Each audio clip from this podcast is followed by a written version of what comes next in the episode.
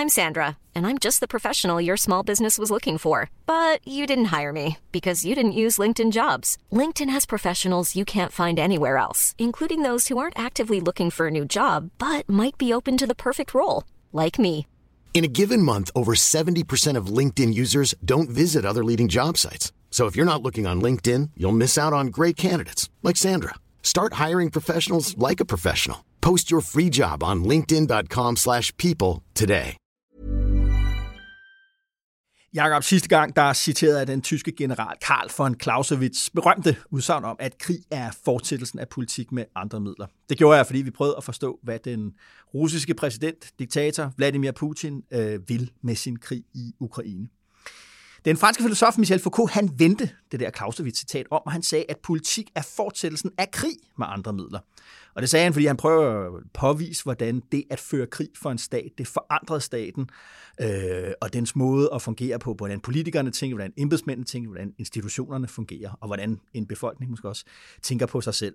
Og faktisk så samlede den øh, amerikanske historiker og sociolog Charles Tilly de der to momenter i hinanden, altså at krig er fortællelsen af politik med andre midler, og at politik er fortællelsen af krig med andre midler. Øh, amerikanere, de er jo bare så gode til citater og mm. slagord. Han sagde, War made the state, and the state made war. Altså at stater bliver til ud af krig, og de fører krig. Mm-hmm. Pointen her for os i DKP, det er jo, at øh, nu er krigen øh, en uge gammel i Ukraine, øh, og den har allerede haft nogle vidtrækkende politiske forandringer øh, i, sit, i sit kølvand på, på EU-plan, øh, såvel som i, øh, i dansk politik. Og det er dem, vi skal tale om i dag, og så skal vi prøve at se på, hvad de forandringer de betyder for, for Ruslands krig, og hvordan den kan, hvordan den kan ende. Jakob, skal vi ikke stige ombord i vores altinget helikopter og tage på overflyvning i et forandret politisk landskab i Europa og lige her i Danmark? Jo, lad os gøre det.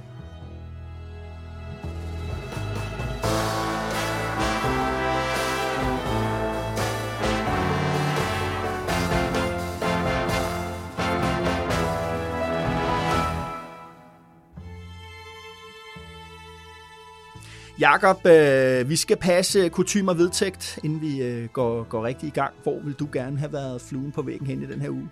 Den her uge var jo en af dem, hvor, øh, hvor jeg kastede den lidt ud på, øh, på Twitter og så spurgte, hvad, øh, hvad folk derude øh, sagde. Og øh, der, var, der var mange gode bud, synes jeg. Og jeg tror faktisk, at, øh, at de fleste af dem de, de landede nogenlunde samme sted, hvor jeg også har tænkt. Ja. Og det er i omegnen af enhedslisten. Nogen vil så godt være... Øh, nogle vil så godt være i deres gruppeværelse, andre vil godt have været i deres hovedbestyrelse, og øh, andre vil have været et tredje sted, men altså det der med enhedslisten, det er også den, øh, det er også den, tror jeg, jeg går med. Altså, jeg vil virkelig godt have været flue på væggen til nogle af de diskussioner, de har haft i det parti, fordi au, au, au, hvor har krigen i Ukraine gjort ondt på enhedslisten. Og jeg synes næsten, vi skal vende tilbage og, ja, tale, lidt, øh, og, og tale lidt rigtigt om det, fordi at, øh, at man kan godt høre på, på, på Twitter, at nogle af dem fra enhedslisten, der, der er meget aktive i debatten, de, de, de næsten føler, at det er en form for drilleri, de er udsat for, men det er jo overhovedet ikke drilleri. Det her det er jo politik, ja. og det er jo derfor, det gør så ondt. Det er fordi,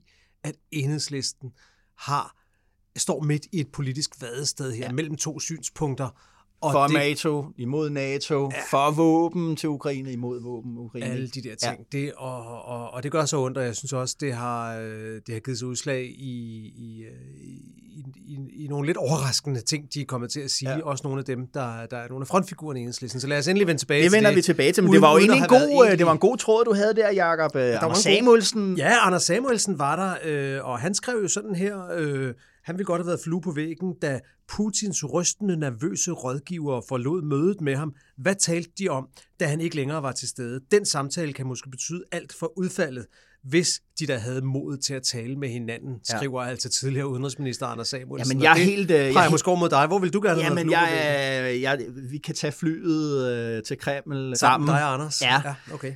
Øh, jeg vil egentlig gerne have været der på et meget specifikt tidspunkt i, øh, i søndags faktisk. Øh, og det var, da den tyske kansler Olaf Scholz sagde sådan her i, øh, i, i Bundestagen. Als Demokratinnen und Demokraten, als Europäerinnen und Europäer stehen wir an ihrer Seite auf der richtigen Seite der Geschichte. Am Donnerstag hat Präsident Putin mit seinem Überfall auf die Ukraine eine neue Realität geschaffen. Diese neue Realität erfordert eine klare Antwort. Wir haben sie gegeben. Wie Sie wissen, haben wir gestern entschieden, dass Deutschland der Ukraine Waffen zur Verteidigung des Landes liefern wird. en tysk kansler, der lige siger, øh, okay, øh, Putin har kastet udfordringen op i luften, vi har grebet den, ja. og nu sender vi våben til, vi, til Ukraine. tyskerne sender, den, sender våben direkte til øh, Ukraine, og vi står på den rigtige side af historien. For en tysk kansler, der er det, der er det hele det moderne Tysklands historie, der runger der, fordi man jo i den grad under en verdenskrig stod på den forkerte side af historien. Øh, jeg synes også, vi skal bruge rigtig meget tid på at tale om, hvad der er, der er sket i, i, i Tyskland på udenrigs- og sikkerhedspolitikken. Men lige der, der gad jeg bare godt at have set Putins ansigt, fordi det er jo gætterier, det er det jo. Øh, der er en form for putinologi i gang. Hvad tænker han? Hvad føler han? Jeg er 100% sikker på, at en, at det ikke har været en del af Putins øh, strategiske øh, planer, at tyskerne vil rykke sig, som de har rykket sig. Tyskerne tror de karakter, så ja. at sige. Ja, nej.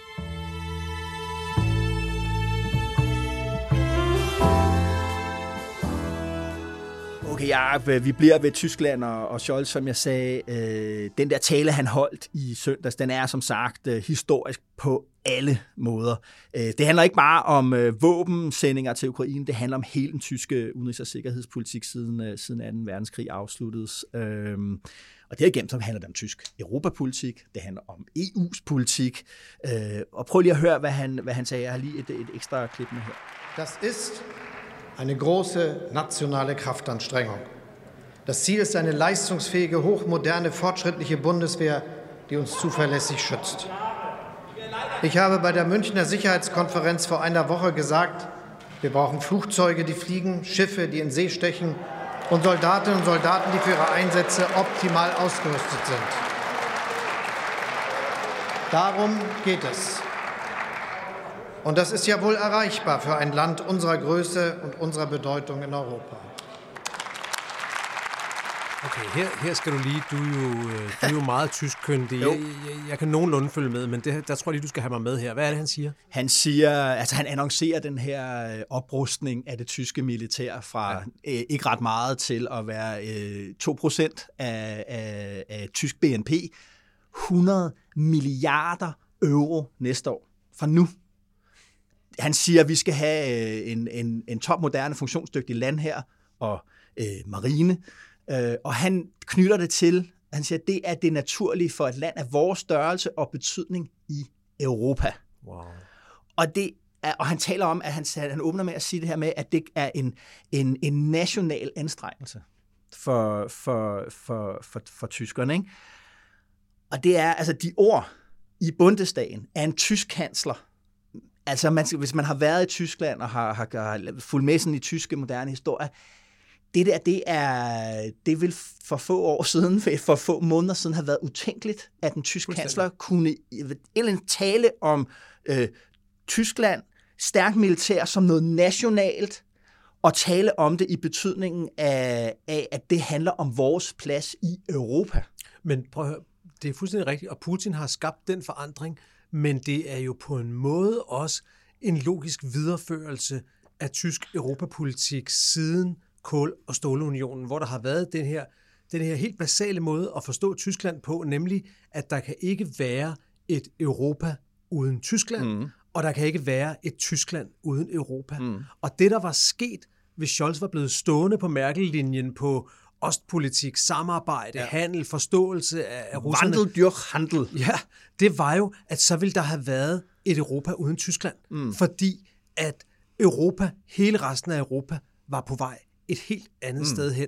Så splittelsen ville, ville have været der, så man kan sige, Øh, altså, mm-hmm. der, der var vel ikke andet, han kunne gøre, men derfor er det selvfølgelig alligevel kæmpestort, når det så sker. Ja, fordi også for alle os andre i alle de andre europæiske lande, Frankrig, England, øh, også selvom englænderne nu er ude af, af, af EU, så var det ligesom, ja, vi accepterede øh, tysk økonomistørrelse lidt Mod at de ikke kommer generet os med soldater. mod at Tyskland ikke også byggede den økonomiske magt oven på, øh, og byggede en militær magt oven på den, øh, den økonomiske magt. Det har været en del af dealen, kan man sige, øh, med, med, med, med, med Europa. Nu ser du det der med Europa og Tyskland. Jeg har, jeg lovede jo på Twitter, øh, fem eller sådan noget øh, øh, citater, øh, jeg vil Ja, smide ja, ind der, og, og nu kommer lige det næste. Ja, okay.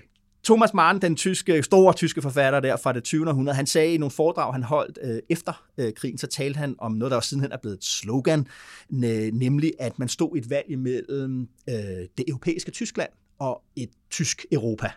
Øh, og pointen for ham der, det var jo, at Tyskland skulle europæiseres for at komme ud af, af den der øh, skygge der. Han taler også ligesom om det som et dilemma i mm. europæisk politik, ikke? Mm. Øh, og, og, og det, jeg synes, Scholz lægger op til her, netop når han slår den økonomiske og den militære magt sammen, altså han står og simpelthen og flexer sine økonomiske muskler og siger, vi smider lige 100 milliarder euro, vi kommer op på de 2 procent, og vi gør det nu. Ikke? Øh, der er, synes jeg jo lidt det der med, jamen, som du også siger det der, der er ikke et, et Europa uden Tyskland, ikke et Tyskland uden Europa, men her slår han også det andet sammen. Altså et europæisk Tyskland er også et tysk Europa, fordi hvem er det, der skal finansiere en, en, Det det. en, en, en hær og en militær styrke, der skal til at møde en sikkerhedspolitisk trussel, som den Rusland øh, nu har vist sig at være. Det skal tyskerne med ind, ikke? Men vi, vi er kommet til det punkt, hvor at, at, øh, at et, et europæisk Tyskland og et tysk Europa ikke, ikke giver mening længere på den måde, det har gjort. Altså 77 Præcis. år, 77 år efter afslutningen på 2. verdenskrig, er vi nu mere bange for, at tyskerne ikke har en hær, Ja. end for, at de Ja. har en hær. Ja, og det er, og der, altså det, der, det mener jeg bare, ligesom, nu- er vi meget i nuet, og vi sidder alle sammen og følger med mm. på Twitter, og på CNN, og på TV2 News, og i aviserne, hvad sker der i Ukraine. Ja.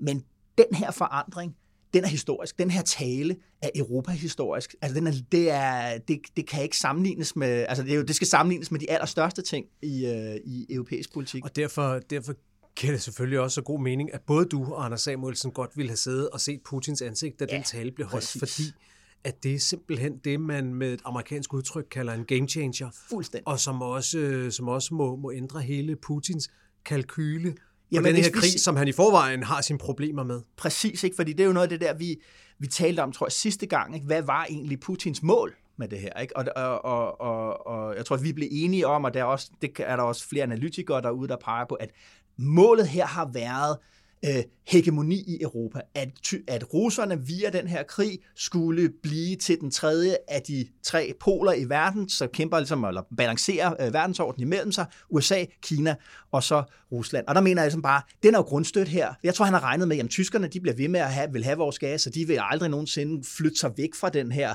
øh, ikke pacifistiske, men som i hvert fald meget lavmilitariserede udenrigspolitik. Det, altså, Han har haft tre ting, han har regnet med Putin. Ikke? Han har regnet med et, ukrainerne, de kommer til at overgive sig og flygte ud af landet. Ja. Nummer to, Ja. USA kommer ikke til at blande sig. Mm. Øh, det er atomkrig og sådan noget, Ja. det gør de ikke. Og nummer tre, EU kommer ikke til at gøre noget, for det kan de overhovedet ikke Præcis. blive enige om. Og han har kun ramt rigtigt på en ud af de tre. Den med USA. De har jo blandet sig og sagt fra, men, ja. Ja. men NATO har Og helt de som har forventet holdt for- sig ude af, af konflikten militært i hvert fald. Så De kan har vi snakke om de økonomiske militært. sanktioner. Men simpelthen to ud af tre er slået fuldstændig fejl. Præcis. Ukrainerne lagde sig ikke ned, Ja. og europæerne Han viste ikke- sig faktisk Ja. at kunne stå sammen. ingen Zelensky og ingen øh, Scholz til det der. Og det var der, jeg ville smide det, det, det sidste ind omkring øh, Tyskland. Sidste citat, nemlig Ja, ja, okay. Henry Kissinger citat. Han sagde, han var jo selv tysker. Poor old Germany. Too big for Europe, too small for the world. Det var også for at beskrive det der ustabilitet, der vil være ved et meget stærkt Tyskland. Ikke? Det vil, det vil, når Tyskland var stærkt, så ville, man, så ville det altid komme ud over sine egne grænser, det tro sine naboer, men var ikke stærk nok til at kunne øh, løfte sig op på et niveau, for, som for eksempel med, med amerikanerne. Og det, men det nye for, i forhold til Kissinger, det er jo, det er jo inde i, den, i, i, i, en- i en EU en EU-ramme. Og det synes jeg lige, vi skal også ligesom skal ind i det og sige, hvad betyder det her for EU? Fordi Macron har jo talt længe om det her begreb, som også nogle gange cirkulerer i den danske sådan Europa, strategisk suverænitet. Strategisk autonomi, som de også snakker om i Bruxelles præcis. nogle gange. Ja, ja præcis det. Ja, og, og det har jo netop handlet om ja. en, en sikkerhedspolitisk udbygning af det, af det europæiske samarbejde. Altså vi netop lidt ligesom med Tyskland, at vi ikke kun havde den her bulrende økonomi, og at vi ikke kun havde det, de taler om den der Brussels-effekt, altså at vi sætter standarder for varer øh, og ydelser, og dem følger alle, fordi hvis de følger vores, så kan de sælge til alle markeder, etc. Den bløde magt.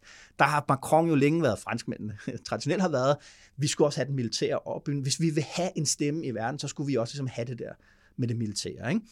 det sjove ved det er, så Macron jo har været en af de mest sådan, øh, ikke ikke sådan putin fasterer men han har jo lagt meget vægt på, at vi skulle have en balance med russerne for, for at opnå strategisk autonomi. Mm. Ikke? Mm. Altså, vi skulle få nogle aftaler, de der Minsk-aftaler, at øh, Ukraine skulle acceptere, at de kom med i EU, og at Donbass og, så, og området var NATO i hvert fald, at selvstændige republikker ja. Ja. og alt sådan noget ja. der. Ikke? Så på den måde, så kan man sige, at det projekt er jo strandet fuldstændigt nu. Men på den anden side, så er, at tyskerne gør det her, så er de jo kommet her meget, meget, meget kraftigt i møde, ja. når det handler om netop om strategisk øh, autonomi og strategisk suverænitet. Ja. Ikke? Ja, det er vildt, når man tænker på, hvor meget der er blevet snakket om det i Europa. Ikke? Det er, der for, for nærmest præcis 30 år siden, jo der i starten af 90'erne, da, da, da det begyndte at gå galt på Balkan med, med borgerkrigene, der ja. opløsning af det gamle Jugoslavien. Der var jo en, øh, en luxemburgsk udenrigsminister dengang, som, øh, som jeg tror, han var formand for, for, for unionen der. Han havde det roterende formandskab der. Og han, øh, og han kom for skade at sige sådan en lille smule selvhøjtideligt, øh, øh, L'heure de l'Europe est venu. Europas time er kommet. Ja. Og de følgende år viste jo på forfærdelig pinlig og tragisk vis, ja. at Europas time var slet ikke inde endnu, fordi øh, krigen rasede, kostede helt utrolig mange ofre, og, og, det, og, det, og det løste sådan set først til sidst, da, da USA gik med ind og, og bombede Slobodan ja. Milosevic ud af Kosovo og fik, øh, og fik lukket øh, det kapitel på, på, på den måde. Senere havde vi så, øh, senere i 90'erne, Tony Blair, der kom ind og ligesom igen ændrede ligningen, fordi at Storbritannien havde stået helt i vejen for, at EU kunne spille nogen som helst militær rolle. Han kom ind og sagde, det er nødvendigt, og det er ikke en modsætning til NATO. Hele den diskussion begyndte, og mange troede, nu skifter det. Men det tog jo, jamen det har jo taget sig stadigvæk ja. 20 år, uden at det for alvor er skiftet. Og den brik, der måske manglede i den ligning for, at det rigtig kunne skifte, det var måske den, vi så nu, ja. med at tyskerne for alvor også skulle, øh, skulle tro på det og Kom se ud af egen historie. i det. Kom ud af deres egen historie. Det er jo det, der skete der i søndags. Ja. Ikke? Altså også bare sådan, ja. en, bare sådan en rent tysk kulturel ting ja. at, at kansleren kan sige sådan, mm. tale sådan om nationen og hæren og forsvaret. Og på den måde synes jeg, det var vildt i de klip, du spillede der. Altså bifaldet i Bundestag. Ja. Altså også med de historiske ja. konnotationer, det har, at en, en tysk leder holder en voldsom tale og modtager det der bifald. Altså selv bifaldet er, er, er kontroversielt, eller hvad man skal sige. Ja, ja det er historisk. Ikke? Historisk. Og det er det der med, at han lægger jo ikke fingre imellem. Det er en meget udiplomatisk tale. Han peger Putin ud. Han siger, at det her det er Putins krig. Det er ham, der har gjort de her ting. Det kræver et svar. Det svar, det kommer nu. Ikke? Øh, altså, så, så på den måde, så, så kan man sige, at uanset hvad der sker i Ukraine, og det bliver formentlig meget, meget brutalt og voldsomt, øh, en, en mennesketragedie, så er de politiske forandringer her i, på, på, på Europa, de, altså, de flytter sig ikke nu. Og det er, det er historie, der er blevet, blevet skrevet. Jeg synes ikke, der har været helt nok sådan fokus på det af naturlige årsager, fordi vi har så meget fokus på, hvad der sker på, på slagmarken. Ja, det går så hurtigt, ja. Og det går, det går hurtigt på en uge, ikke? Ja. Øh, og, og, og jeg sammenholder det egentlig også lidt med, at der er sket jo noget andet her for et par år siden, hvor, hvor tyskerne, det handlede om corona og coronafond, og kunne EU øh, føderalisere sin finans, kunne få sin egen finanspolitik, og altså låne penge, få en, en statsgæld i EU's navn. Gæld, ja. Og der var alle jo også lige indtil det skete, det var fuldstændig parallelt med det her, ikke? der jeg, ah, nej, det kommer tyskerne aldrig som i aldrig nogensinde til at, at, at, at sige ja til. Vel? Det er simpelthen helt grundfæstet i, i, i, i, i, i tysk politik øh, og i tyske grundlov, at det gør vi ikke.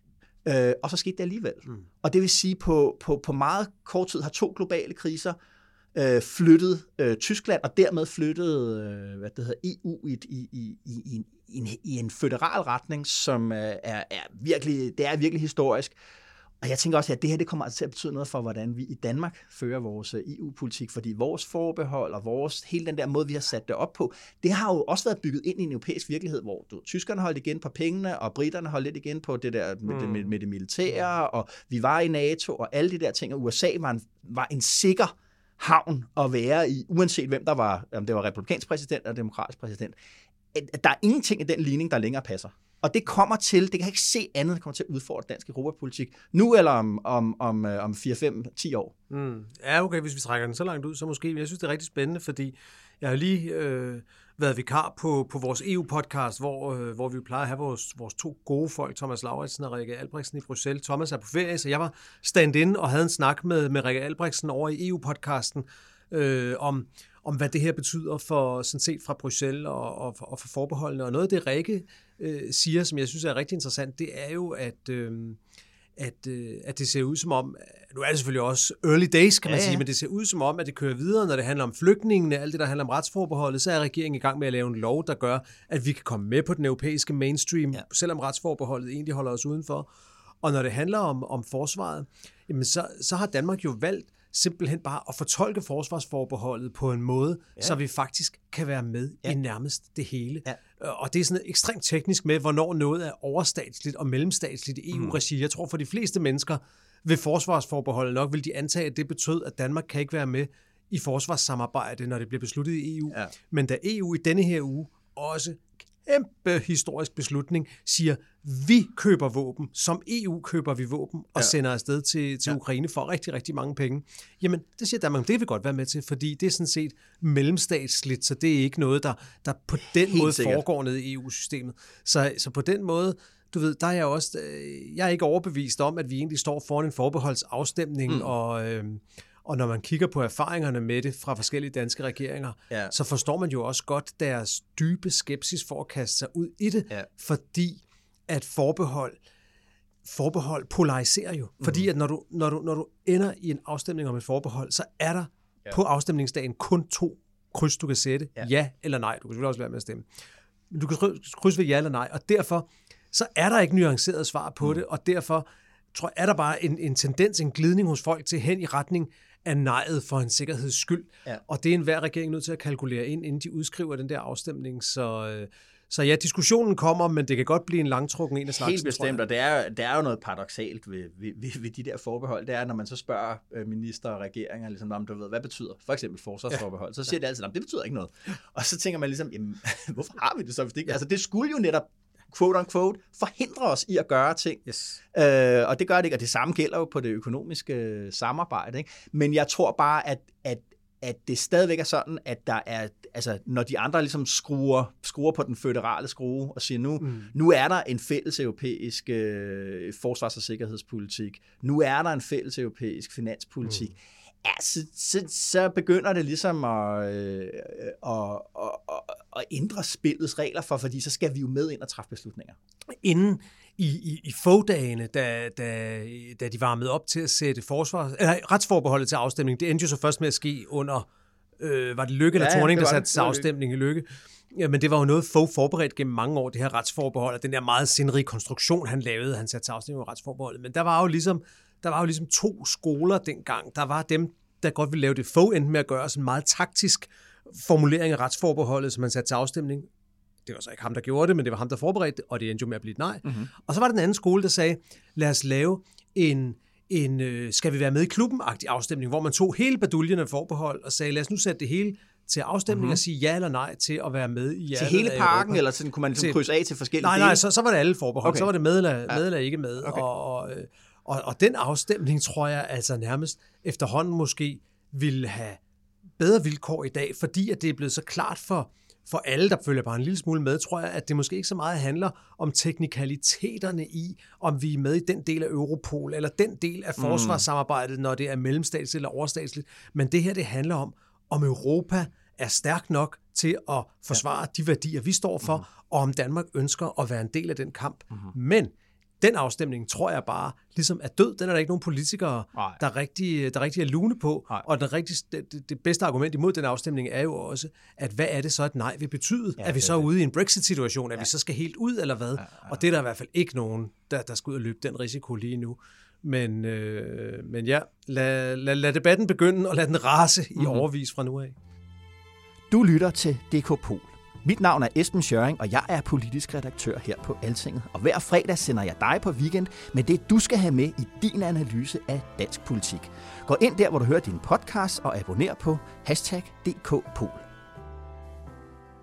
Jakob, jeg vil gerne lige kort øh, runde selve krigen, inden vi når til det der med, med, med enhedslisten og, og, og dansk politik. Det er jo øh, lidt svært at få øh, overblik, og det er også svært at vide, om de informationer, der kommer, er rigtige, altså omkring tabstal for, for eksempel. Ikke?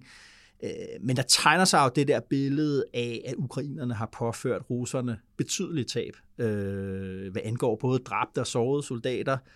Et tal derude, hvad, som jeg lige har set her, det vi skal måske sige, vi optager her, øh, torsdag, torsdag efter frokost, øh, så mange som 15.000 okay. øh, dræbte og sårede.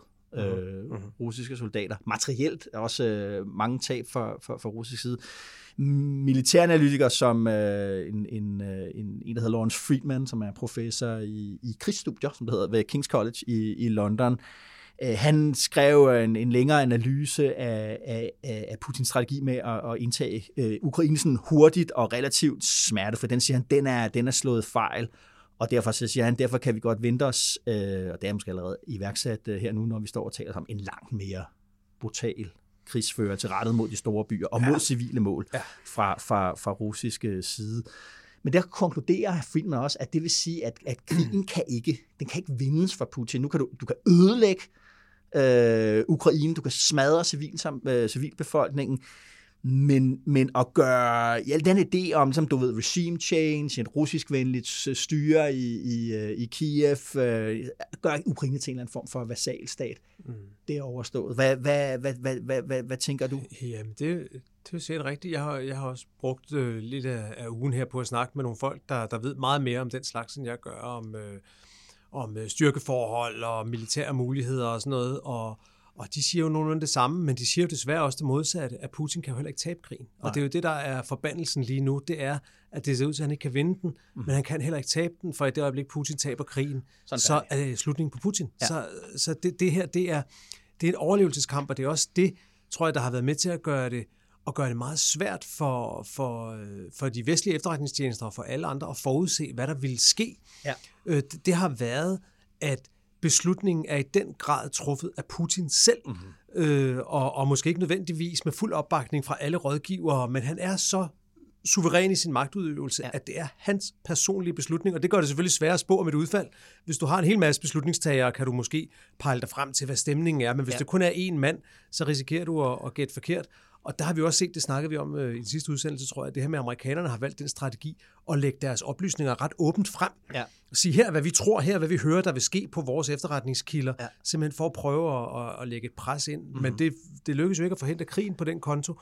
Men det, de jo så siger nu, det er jo det der med, at han kan ikke tabe den. Og det er jo derfor, at Putin her sidst på ugen har, har, har rykket øh, endnu flere soldater ind omkring Kiev, og også også nogle våben, der tyder på en meget mere voldsom form for krigsførelse, ja. som, øh, som, kan, som kan være lige på trapperne. Mm-hmm. En krigsførelse, der indebærer meget, meget større civile tab, ja. og blandt andet det, der åbenbart hedder termovariske våben, som er sådan en forfærdelig slags bomber, der simpelthen suger luften ud af et område, inklusiv den luft, øh, mennesker har i, i, i, i lungerne, så ja. den slår simpelthen øh, folk ihjel mm-hmm. på den måde. Og det, det, det er desværre åbenbart, øh, ifølge de kloge mennesker, jeg har talt med, mm. noget, der er, der er meget realistisk, at vi kommer til at se en helt utrolig brutal form for krigsførelse om Kiev nu, fordi Putin ja. ikke kan tåle at tabe den her krig. Og det var, men nogen sammenligner jo ligesom, for eksempel med Kuba, Kuba-krisen i, i, i 62. Så der var en, en, noget af det, der er pointen omkring Kuba-krisen, det er jo også, at amerikanerne, Kennedy og hans administration, øh, opdagede, at der var, der var et politisk niveau omkring øh, Khrushchev. Og så var der nogle militære høge, som ligesom, og det var, at de militære høge ville optrappe, og øh, Khrushchev, der, der er et eller andet sted også lidt efter en politisk løsning, at mm. komme ud af det her, for han var heller ikke interesseret i, i, mm. øh, i sådan en all-out øh, atomkrig, hvor ja, ja. hele verden ville gå under. Ikke? Ja. Og der er det, det, det der, jeg, hvis folk, øh, man kan se, en, synes jeg, en, en rigtig god film, den er ikke 100% historisk korrekt, men den der hedder 13 Days, øh, der beskriver det, og der er det det der med de to breve, øh, Khrushchev sender. Først sender han et brev, øh, som åbner for en forhandling, og så kommer der et andet brev, som øh, er sådan et, et konfrontatorisk øh, brev, mm. der endte Kennedy-administrationen med bare svare på det første, og så det var det, som det, der åbnede for, at man, at man indgik en, øh, en forhandling, hvor øh, russerne trak deres atomvåben tilbage fra Cuba, mod at amerikanerne seks måneder senere var trak nogle missiler tilbage fra, mm. fra Tyrkiet. Der var sådan en kvit pro quo omkring noget magtbalance, pointen her er, synes jeg, øh, at netop som du også siger der med, at Putin bestemmer det hele, også jo, at den russiske her i mine øjne, den har jo her den, den første uge jo, den er blevet udstillet, det har været i militære termer pinligt jo, at man ikke har kunne, altså man har opmagasineret så stor en, en, militærstyrke, en slagkraft, der er så meget større end den, ukrainerne har, og man er, og man er, og man er kikset med den der første strategi der. Og i min, i min verden, det jeg tænker, ligesom, det er, lige nu er, er Putins nederlag, potentielle nederlag og militærets potentielle nederlag, det er det et af det samme. Hvis man skulle forestille sig ligesom, at, det det. at militæret skulle på en eller anden måde være med til at sige, okay, vi skal ikke videre i det her, Putin han må ligesom ud af spillet på en eller anden måde, så kan de jo heller ikke, altså det kan de jo kun gøre ud fra en styrkeposition, fordi de står jo også til at tage en masse renommé, også indad til, og derfor så er vi i, i en djævelsk, djævelsk situation ikke, af, at, øh, at jo længere ukrainerne holder ved, jo mere blodigt bliver det her, og vi kan ikke, vi kan ikke altså... Jo mere livsfarligt bliver det for Putin selv. Præcis. Ja.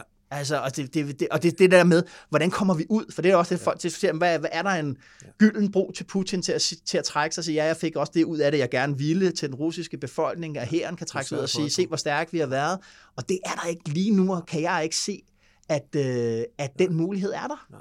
Og det der, er, det, der er helt fortvivlende med det, for nu har vi stået og talt om, og det indgyder jo en eller anden form for optimisme, synes jeg, at tale om Scholz, om Tyskland, der ja. træder karakter, ja. om et Europa, der står sammen, om de helt historisk hårde sanktioner, der er blevet påført Rusland, som er langt ud over, hvad man nogensinde har turde håbe eller tale om før. Mm-hmm. Alt det er sket, men om en uge kan vi stå her med, jeg skulle til at sige med tårer i øjnene, eller i hvert fald med rystende knæ, og tale om nogle tv-billeder, vi har set af massakre, ja. der sker ja. lige uden for vores hoveddør, ja. og realiteten vil være, vi kan ikke gøre noget ved det. Det er i hvert fald indstillingen lige nu ja. i, i Vesten, det er, vi kommer ikke til at kunne gøre noget ved det, fordi Nej. at hvis vi gør noget ved det, så er det atomkrig med, med, ja. med Rusland, og det, det, det vil vi ikke. Nej. Så derfor, altså hvor brutalt det end lyder, så har Putin i et eller andet omfang frie hænder til ja. at erobre Ukraine med de midler, han nu er nødt til at bruge for at gøre det.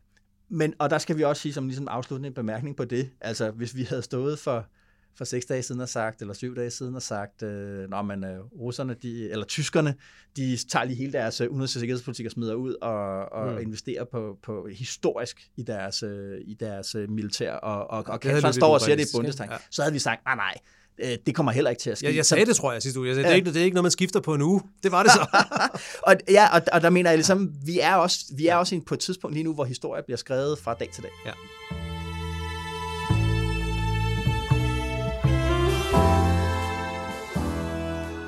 Alright, dermed er vi tilbage til, hvad vi kommer også ind på det her. Hvad, hvad kan vi i Vesten gøre? Hvad gør vi? Og hvad kan Danmark gøre for at hjælpe ukrainerne? Og, øh, og dermed er vi sådan nede i den, der, den danske afdeling for det der med, hvordan krig kan være en motor i politiske forandring. Og der har du og vi og de fleste andre politiske journalister haft et særligt øje på dem her. Altså, når du ser på det, Rusland har gang i nu, er det så godt, at NATO findes?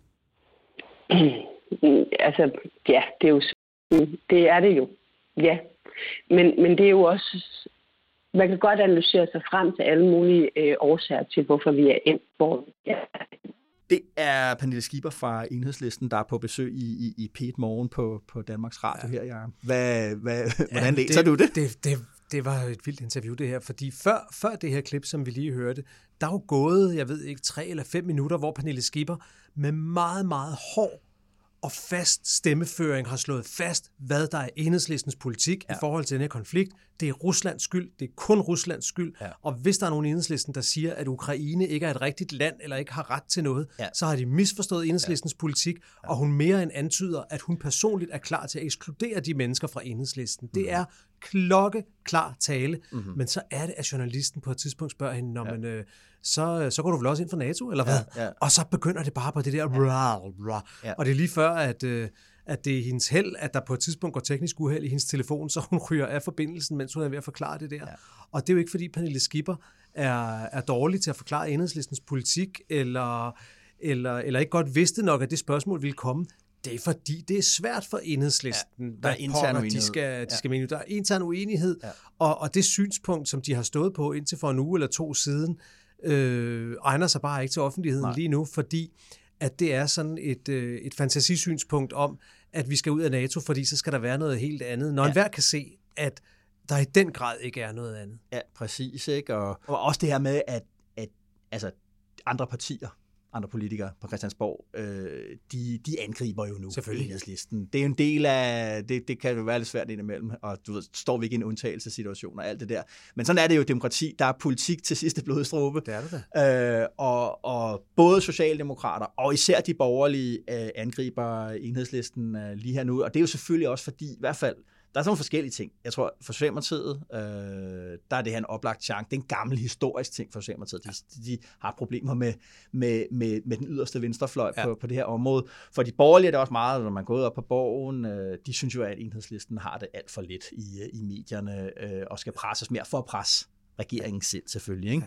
Øh, jo, også og, og så synes jeg jo også, altså fordi på, på, på en måde at se det på, det er jo, at der er en gammel garde i enhedslisten, som måske stadigvæk, de, de, de holder selvfølgelig ikke af Putin, der er jo ikke nogen, der synes, Putin Ej, er, en, er en fin fyr, men som måske alligevel har nogle reflekser i retning af, at det er i hvert fald lige så meget NATO's og USA's skyld, ja. som det kan være Ruslands skyld, ja. når der sker noget. Mm. Og, som, øh, og som mener, at NATO har et kæmpe del af ansvaret for den optrapning, der er sket i konflikten, og det er også dem, der har været med til at provokere Putin og alt sådan noget der. Og så har du en mere hvad skal man sige, hvis vi nu bare helt forenklet siger et moderne hold, med mig Villassen, med Pernille Skipper, med Pelle Dragsted, som jo lige nu kun er byrådsmedlem ude på Frederiksberg, men som sikkert er på vej tilbage i Folketinget, ja. som repræsenterer måske en ny, mere moderne, venstreorienteret ja. kurs. Men selv de folk er jo blevet fanget. Vi hørte det der klip med Pernille Skipper før, hvor mm. hun bliver wobbly-wobbly på, hvad er det egentlig med NATO? Ja. Der var en meget sigende Twitter-udveksling med Pelle Dragsted, synes jeg, hvor han fik skrevet, at øh, jeg tror, han henviste til en, til en udenlandsk analytiker, og så mm. skrev, at det var også rigtigt, at den bedste løsning nok var at gøre Ukraine til et neutralt land, garanteret af Rusland og NATO, skrev han så. Og ja. det, det faldt jeg over, fordi at det der med, hvis ens sikkerhed er garanteret af NATO, det, det er jo det, der hedder at være medlem af NATO. Ja, ja, Ellers er ens ja, ja. sikkerhed jo ikke garanteret af mm. Og og også den der, der lå jo også det der i det med, at man skulle gå ind ligesom og pålægge landet Ukraine og sige, I må aldrig gøre sådan og sådan. Ja. Og, altså, det er jo en gammel stormagtslogik fra mm-hmm. den mhm. kolde krig, mm-hmm. som han ligesom kom til at skrive sig ind i, tror jeg, ja. uforvarende, indtil det helt gik op for ham, hvad det egentlig var, han havde, han havde skrevet. Så det er, ikke, det er ikke kun en gammel troskistisk venstrefløj i enhedslisten mod nogle modernister. Nej. Det er også nogle ting, et, et dybt opgør i partiet, hvor de er nødt til at se sig selv dybt i øjnene og sige, hænger vores NATO-modstand egentlig sammen? Og lige om lidt, så kommer ja, det samme EU. jo til deres EU-modstand. Den ja. bliver de også nødt til at kigge på igen. Og det, og det, og det, nær på EU, øh, det skal de jo diskutere enhedslisten på næste årsmøde. Det har jo været diskuteret i her i et stykke tid, det der med, skal man egentlig have EU-udmeldelse som et politisk program, ja. øh, eller ej? Øh, så det har jo noget at gøre med en, en, en, en verden, der netop er i, i, i forandring. Jeg tror, den der ældre generation, jeg tror, det, jeg tror, det er forkert at beskrive det som en decideret sådan generationskonflikt der i, i enhedslisten, men der er jo, er jo nogle ældre medlemmer af, af enhedslisten, som er blevet farvet i deres eget billede, ikke? også når man taler med dem. Ikke? At det er ligesom, de er vokset op med Vietnamkrigen. Mm. De er vokset op med, at NATO var spydspidsen for amerikansk imperialisme. Øh, og, og, og og det, der er nogle følelser mm. omkring det, som... som og, og så er der også nogle moderne holdpunkter jo, fordi man kan sige, NATO med Anders Fogh Rasmussen i, i spidsen spillede jo ja. et meget aktiv og meget kontroversiel rolle i Libyen-krigen, som gik helt galt. Ja. Og hvis man husker tilbage på den, så var det jo en krig, hvor et fuldstændigt enigt folketing ja. bakkede op om dansk deltagelse ind til enhedslisten. Efter nogle få dage ja. pludselig, hvad skal man sige, besindede sig og sagde, ja. nej, vi er faktisk imod. Ja. Og, og man kan måske sige, set i bagspejlet, var det måske dem, der havde ret faktisk. Ja, ja, ja. Og, og, og man er jo dybt skeptisk over for den, øh, den, den forsvars- og sikkerhedspolitik, der er blevet ført i Vesten. Ja. Nogle gange så kommer, jeg tror også, Pernille Skipper kom til at blande NATO ind i Irakkrigen. Der var NATO jo ikke øh, blandet ind overhovedet. Øh, men, men altså hele det her, hele den her neokonservative mm. udenrigspolitiske vision, som Anders Fogh Rasmussen var, var, mm. var øh, øh, enebærer af Danmark også, ikke? Øh, altså, at vi skulle ud og lave demokrati i alle, altså at vores og det har de jo også ret i, når de siger enhedslisten. Altså prøv at høre, vores militær er altså indrettet til deployering, til, øh, til aktioner langt, langt, langt væk fra Danmarks grænser. Ikke? Og de kunne også godt, sådan har jeg forstået det på nogle af dem, jeg tager, men de kunne så godt acceptere NATO, hvis NATO var et et geografisk bestemt forsvar, rent forsvarsalliancen. De synes jo, at, som jeg tror også, Pernille Skive sagde i det interview, at NATO optrapper konflikter. Ja. NATO øh, fremprovokerer øh, konflikter. Ikke? Og så det er jo det der med, men altså apropos det, vi sagde om Scholz lige før, altså verden er også blevet lavet fuldstændig ja. om på en uge, og det, der, der skal enhedslisten selvfølgelig også ligesom lige have orienteret sig i, hvor er det egentlig, øh, hvor er Men det ved du hvad, det jeg synes, der egentlig er mest spændende, ikke? det er, nu, nu, nu, nu, skal de, øh, nu skal de finde deres ben i forhold til NATO, og det er, det er relevant og spændende nok, men det, der bliver rigtig spændende, synes jeg, det mm. bliver deres diskussion om EU, fordi at deres holdning til NATO på en eller anden måde ikke har nogen praktiske konsekvenser. Der er ikke skyggen nej, er noget flertal, der vil noget andet med NATO, og der er ikke nogen afstemninger på vej eller andet. Mm-hmm. Men det er jo noget andet, når vi taler om EU. Der skal laves en ny europapolitisk aftale. Der kan være forbeholdsafstemninger på vej, som vi talte om. Ja. Og der kan det få betydning. Og der bliver det jo spændende at se, hvordan enhedslisten vil gabe over det, at de nu bakker op om et EU, der køber våben og sender våben ind i konflikten i mhm, Ukraine, mm-hmm. og så samtidig er imod EU. Jeg mener, hvad kunne næsten være mere voldsomt ja. for EU, end at købe våben og sende dem ind i en krig? 100%. Og det bakker enhedslisten altså op om. Hvad er det så egentlig, de er imod efterhånden? Ikke? Jo, jo. Og den diskussion kan jo få enorme konsekvenser, fordi at hvis enhedslisten bevæger sig væk fra den der EU-modstander, jeg tror det, jeg har ikke hørt nogen af dem sige, at de er på vej dertil, Ej. men hvis det er den bevægelse, der skulle komme, så er vi jo pludselig derude, hvor den venstreorienterede EU-modstand er fuldstændig ja. forsvundet i Danmark, og så er det jo pludselig noget, der betyder noget. To ting til det, ikke? Det ene er, at at, ved EP-parlamentet, øh, valg, øh, Europaparlamentsvalget i 19, der stillede Enhedslisten jo op som et par, der meldte sig ud af folkebevægelsen, ja. øh, og stillede op som, som sig selv. Og, og fik vandt pladsen, og folkebevægelsen er væk. Blev sendt ud af mig. Ja. Ikke? Og det er jo også en del af det her med at sige, jamen altså, her accepterer vi jo EU som en politisk platform.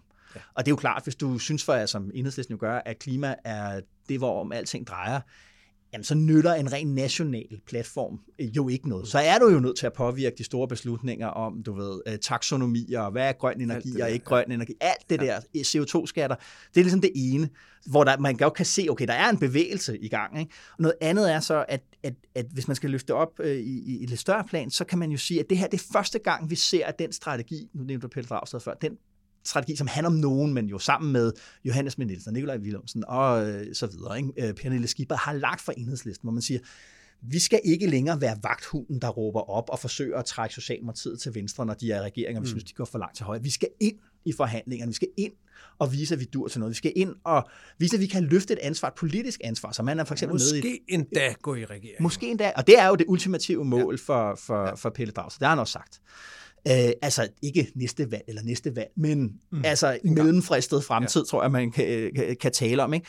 Og, øh, og, og det er første gang, altså der har man jo spurgt sig selv, også når man taler med folk på enhedslisten, du ved, hvor langt kan vi egentlig bevæge os? Vi er med et parti, politiforlig for 15 år siden, utænkeligt. Ja. Nu er vi med. Hvor, hvad med baglandet? Følger de med os? Dem, der er medlem af partiet, vores vælgere, følger de med os? Og, og der har oplevelsen af, det kan vi også se på meningsmålingerne, at jamen, det gør de. Altså, der har ikke været vælgerflugt, øh, hverken til sofaen eller til andre politiske partier. Øh, folk, følger, folk følger med her, men nu ser vi sådan ligesom, det er jo klart, hvis du skal i regering, hvis du skal, hvis du skal blive til det, så er der to store øh, vejblokeringer der, du skal have fundet en vej rundt om. EU og NATO. Ikke? Men EU er værre end NATO, tænker Ja, EU er meget værre. Fordi ja, ja. det, der, det der NATO, det må de jo bare lade være med at snakke om, men EU kan man ikke lade være med at snakke om. Øh, ja, men det er jo så også det, når man så står her og siger, okay, øh, lige nu har Tyskland flyttet sig på, på, på, på den militære politik og på sikkerhedspolitik og EU også. Ikke? Jeg, jeg, altså, selvfølgelig er man nødt til altså, at kunne deltage fuldt og helt. Du kan ikke sidde i en regering uden at, at være med. Ikke? Og det, det bliver noget af det spændende med at, at, at, at, at se på, når det kommer til enhedslisten uh, her nu. For det der spørgsmål, okay, er det, er det her, at man vil altså at er den her strategi om at blive et legitimt, et helt legitimt parti på et andet niveau, niveau, end man har været før, grundstøder den fuldstændigt, eller er det her sådan, jamen det her det er også bare en af de der politiske transformationer, der, der, der Transformationen kommer. er jo i hvert fald så langt, at Maja Villadsen i et interview med vores egen Rikke Albrechtsen, lavet nede i Bruxelles i denne her uge, der siger Maja Villadsen faktisk, at enhedslisten bakker op om NATO nu og her, ja. men en dag kunne de godt tænke sig noget andet, og ja. det er jo allerede noget andet, end hun ville have svaret formentlig for en, for en måned siden, så der er sket noget der.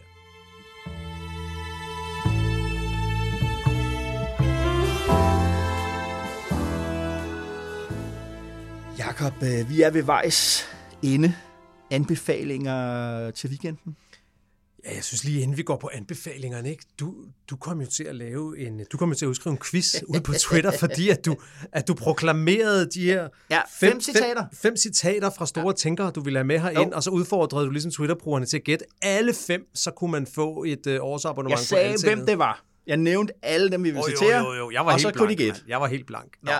Der, var, der var flere, der gjorde forsøget, hederlige forsøg, synes oh. jeg, og jeg synes, uh, en af dem, der, der i hvert fald ramte noget af det rigtigt, øh, skal jo også have præmien. Sådan skal det være, når man udskriver en quiz. Så, så Peter Jørgensen, Peter Jørgensen, øh, flittig altingelæser og øh, medkommentator ude på, på Twitter. Jo. Send os din, øh, din adresse, så begynder du at modtage Altinget magasin. Som jo var præmien. Posten 10 gange om året. Det var jo præmien. Et ja. årsabonnement på, på Altinget. Det får vi styr på. Printmagasin. Det får vi styr på. Mm-hmm. Øhm, ja, og så er, der, så er der anbefalinger. Ja.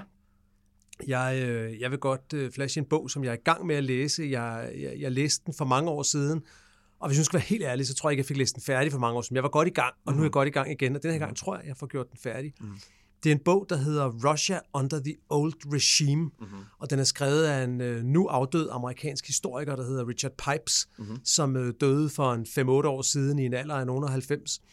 Og, øhm, og det, er, det er en vanvittig bog, Esben. Det er det virkelig. Det er, det er, altså enhver, der vil forstå Rusland og forstå den konflikt, vi står i lige nu, skal læse den bog, og det lyder sådan lidt klichéagtigt at, at sige det, men for mig har det været, jeg, jeg har nærmest siddet med høje udbrud, mens jeg har siddet og læst bogen, fordi at mange af de ting, han beskriver, de, de, de passer en til en på Putin, ja. men bogen er skrevet i 1970'erne. Ja. Altså, mens Putin, hvis han overhovedet var noget, så var han en, en helt grøn KGB-agent et eller andet ja. sted i Dresden eller et eller andet, ikke?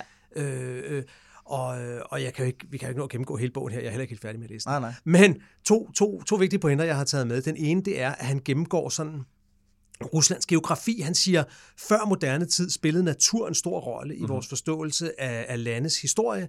Det gør det ikke rigtig mere. Vi, er ligesom, vi tager ikke rigtig naturen alvorligt mere. Det skriver han altså i 70'erne. Ja. Men siger, det er man nødt til for at forstå Rusland. Og så forklarer han Ruslands geografi, deres vejrforhold, deres jordbundsforhold og alt det slags. Det lyder kedeligt, mm-hmm. men det er det sådan set ikke. For hele pointen med det er bare at sige, at Rusland har så ringe landbrugsforhold, at de dybest set ikke rigtig kan være selvforsynende. Og det i sig selv er en afgørende forklaring på Ruslands evige trang til ekspansion. Mm-hmm. At man æder sine nabolande, æder sine omgivelser. Og måske også frygten for at blive omringet. Frygten for at blive omringet også, ja, ja øh, fordi man kan blive afskåret fra, fra, fra naturressourcer. Mm. Og det sad vi snakker om her i udsendelsen, om, om den aktuelle krig også kan ses i det lys, og det kan den jo i høj grad fordi at der er hele diskussionen om, øh, om, om Nord Stream, Nord Stream 2, og gassen, ja, præcis. gasleverancer. Altså, Altså, vi, som sagt, det er jo, der er den der putinologi der, hvor vi prøver at gætte sig til, hvad, hvad, altså, du ved, er der en rationalitet her? Det er ikke bare er en, en, en psykopat, der sidder ved magten, ikke?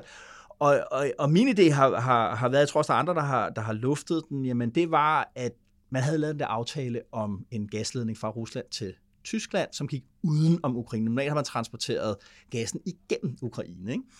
Øh, og, og det har selvfølgelig givet ukrainerne nogle fordele, kan man sige, for, for at, at, ja. at, at, at presse russerne. Ikke? Og gjorde Ukraine til, sådan, øh, til, til en brik mellem Tyskland, øh, EU og, og, og Rusland. Kunne man komme udenom den, så vil man have den der energiafhængighed, som jo er en økonomisk afhængighed, som jo også er en politisk afhængighed fra Tyskland, EU ind øh, øh, mm. i forhold til, til Rusland. Ikke? Og ja, det kunne godt have, der var jo meget pres på, amerikanerne har længe gerne vil have haft lukket ned for De har for, været så meget imod den, ja. den gaslinje, og tyskerne har stået fast på, at det var ja. bare en forretningsaftale, Præcis. og det kunne man ikke bare lukke ned.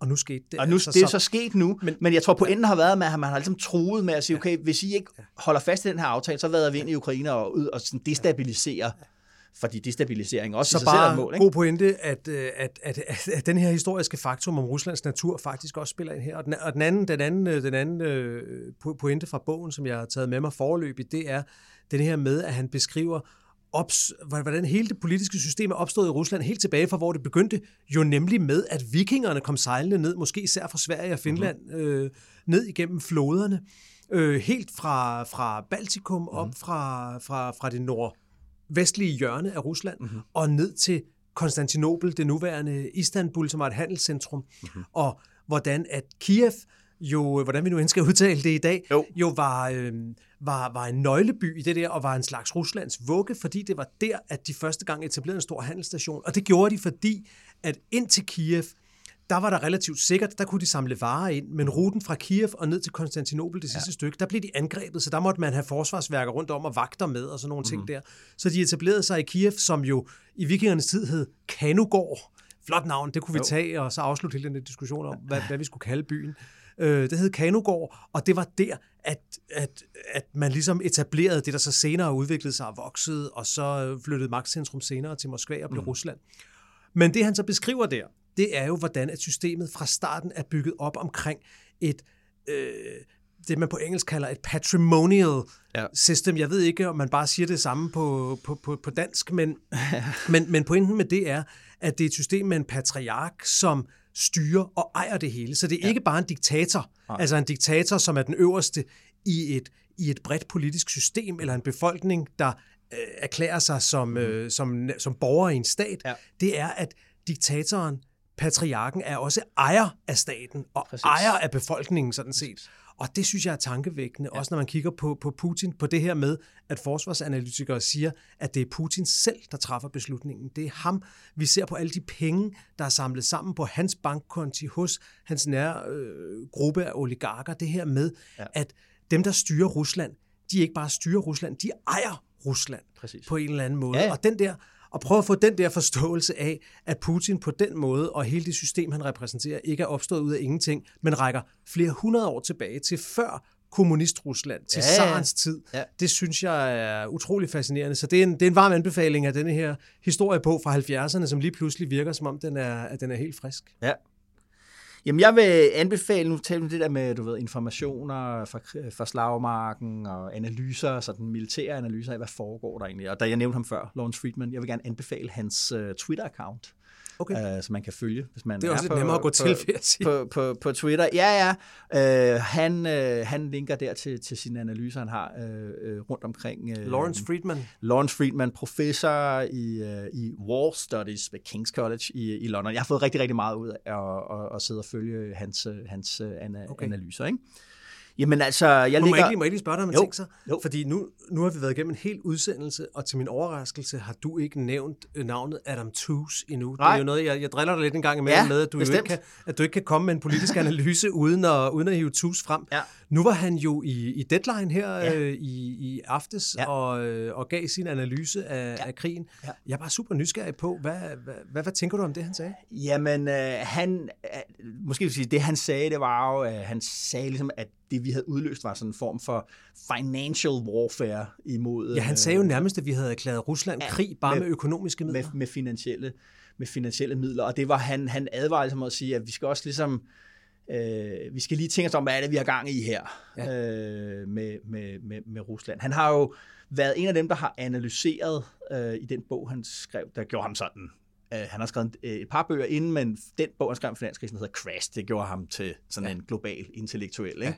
fordi du ved, hvad handlede finanskrisen om, og hvad det var det politiske efterspil, og alt det der, det er en mm. fremragende bog. Den er sindssygt svær at læse. Første halvdel af sind, der sidder man bare og slår op, fordi øh, fi, altså alt sådan noget finans, det er jo tusindvis af, ja. af akronymer. Ikke? Nå, men det han analyserer der, det er jo netop omkring 2014, fordi Ukraine jo også blev ramt af finanskrisen, og at hvordan øh, EU tilbød klasse for EU hjælpepakker med indbyggede reformer. Russerne opdager, at det her kommer, kommer med deres egen hjælpepakke til ukrainerne, uden reformer, uden alt det, ikke? og som er meget større, og EU har ikke et svar. Og så vælger øh, den daværende øh, ukrainske præsident, jeg kan ikke huske, hvem det var lige nu. Øh, Poroshenko, ja, et eller andet. Han vælger øh, at tage den russiske hjælpepakke. Ja. Og så er det klart, at hele den, den der øh, del af Ukraine, som er EU-stemt og gerne vil, gerne vil være europæer, de, øh, de protesterer jo selvfølgelig, fordi, og derfor får vi hele den der Majdan øh, og, og, og, og øh, oprør, der var der. Hvor Tusis pointe har været, ligesom, jamen, at EU ligesom er sådan en elefant i en glasbutik der. Altså, hvis vi skal gøre det, så skal vi gøre det. Øh, det nytter ikke noget, man, man, man ligesom sætter noget i gang, og så, Men det er så det, han har fået nu, kan man sige. Nu har han fået det. Ja, øh, og øh, altså, jeg, det er jo en analyse af det der med, hvornår er det sanktioner. Altså, man har brugt sanktioner, der ligesom træder ind i politik, der omkring Første Verdenskrig. Der er noget, vi bruger efter Første Verdenskrig, øh, især for at forhindre krig, altså som en, en, en, en måde at forhindre krig på. Øh, og så er der en analyse af, hvordan at det i takt i løbet af de sidste 100 år ligesom er blevet et krigsvåben i sig selv. Det er der nogen, der sidder og beskæftiger sig med, der siger det. Jeg synes, at Truce øh, overdriver. Det er, der er altså en forskel mellem rigtig krig og så øh, øh, drakoniske sanktioner. Øh, det selvfølgelig er, at sanktioner ikke virker. Altså meget få sanktioner virker. Der er meget få det, eksempler vil, det på. vil vise sig nu, fordi Men- det er så voldsomt. Men der det er jo typisk også sket, det er jo, med, når man har indført sanktioner, så har det været skridt for skridt for skridt, ja. hvor man ligesom har skruet mere og mere op for noget. Ikke? Ja. Det, der jo er sket her, det er jo, at man har slået med en kæmpe ham. Man har udelukket Rusland fra at handle med dollar. Og hvis du vil handle med noget her i verden, så, altså, øh, så skal du handle med dollar. Øh, og, øh, og, og, og der er jo ingen tvivl om, at, at det på enden med de her sanktioner, så er, at de skal virke, og de skal virke nu. Altså, det er et kvælertag, og det skal, være, det skal virke nu, fordi det, der, så der sker, det er, altså vender folk sig til det, og at den politiske ja, ja. sympati og antipati falder, ligesom det støtter, ender med at støtte et regime, i stedet for at være det, der underminerer et regime, mm. som er det, man vil med sanktioner. Ikke? Men jeg synes, han, jeg synes personligt, at, han, at, han, at, at, at at han lader metaforen ligesom køre afsted med sig okay. der. Øhm, fordi øh, og, og han tilhører han tilhører nogen, der ligesom vil sige, okay, altså jeg tror, han virkelig tilhører lige på det punkt, lidt sådan et, et, et enhedsliste synspunkt, nemlig at, jamen, vi er nødt til at anerkende på en eller anden måde. At, at, på, man ikke at dem alt for meget. Ja, og Ukraine kan ikke blive medlem og af, ja. af, af EU og NATO, fordi det er ligesom, det vil russerne ikke. Altså, så er vi i konflikten anyway med dem ja. på en eller anden måde. Ikke? Okay. Jeg synes bare, at man må sige, at, at og det er også, jeg er på Scholz' side her i, i den her analyse. Der, er også en, der findes, hvis man vil se det, en, en ret spændende debat mellem Tus og Scholz, dengang uh, Scholz var finansminister, netop om, netop okay. om... Øh, Ny anbefaling. Ja, ja, men men Scholz har jo ret. Altså, han har jo ret i, jamen det her, det er russerne, der gør noget for at sætte sig på, på, på, på hvad, øh, hvordan ting skal hænge sammen i Europa, og hvilken, hvem der skal bestemme i Europa.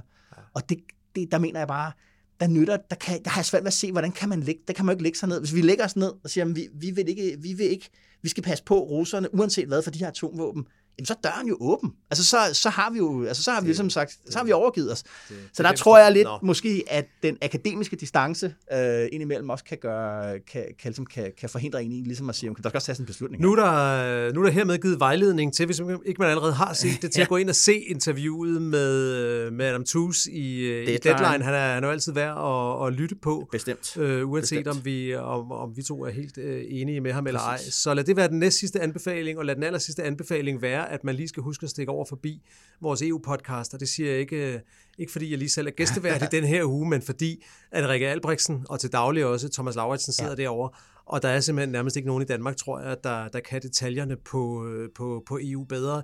I denne her uges udgave, der forklarer Rikke Albrechtsen faktisk, hvad, hvad jeg ikke anede, og jeg synes ellers, at jeg har beskæftiget mig meget med EU, oh. men at der faktisk også findes en slags musketeret inden for EU, ligesom der gør Nå. i NATO. Og hvis du vil have den forklaret, så er det over i Altingets EU-podcast. Øh, jeg øh, sætter den til øh, med det samme, når vi, er, når vi er ude her. Jeg lægger links op til Scholz's tale, til Pernille Skipper i P1 Morgen, Friedmans Twitter-handle, og øh, også en link til din... Øh, til Richard bog. Pipes bog om Rusland. Ja. ja, vi ses næste uge. Det gør vi. Hej.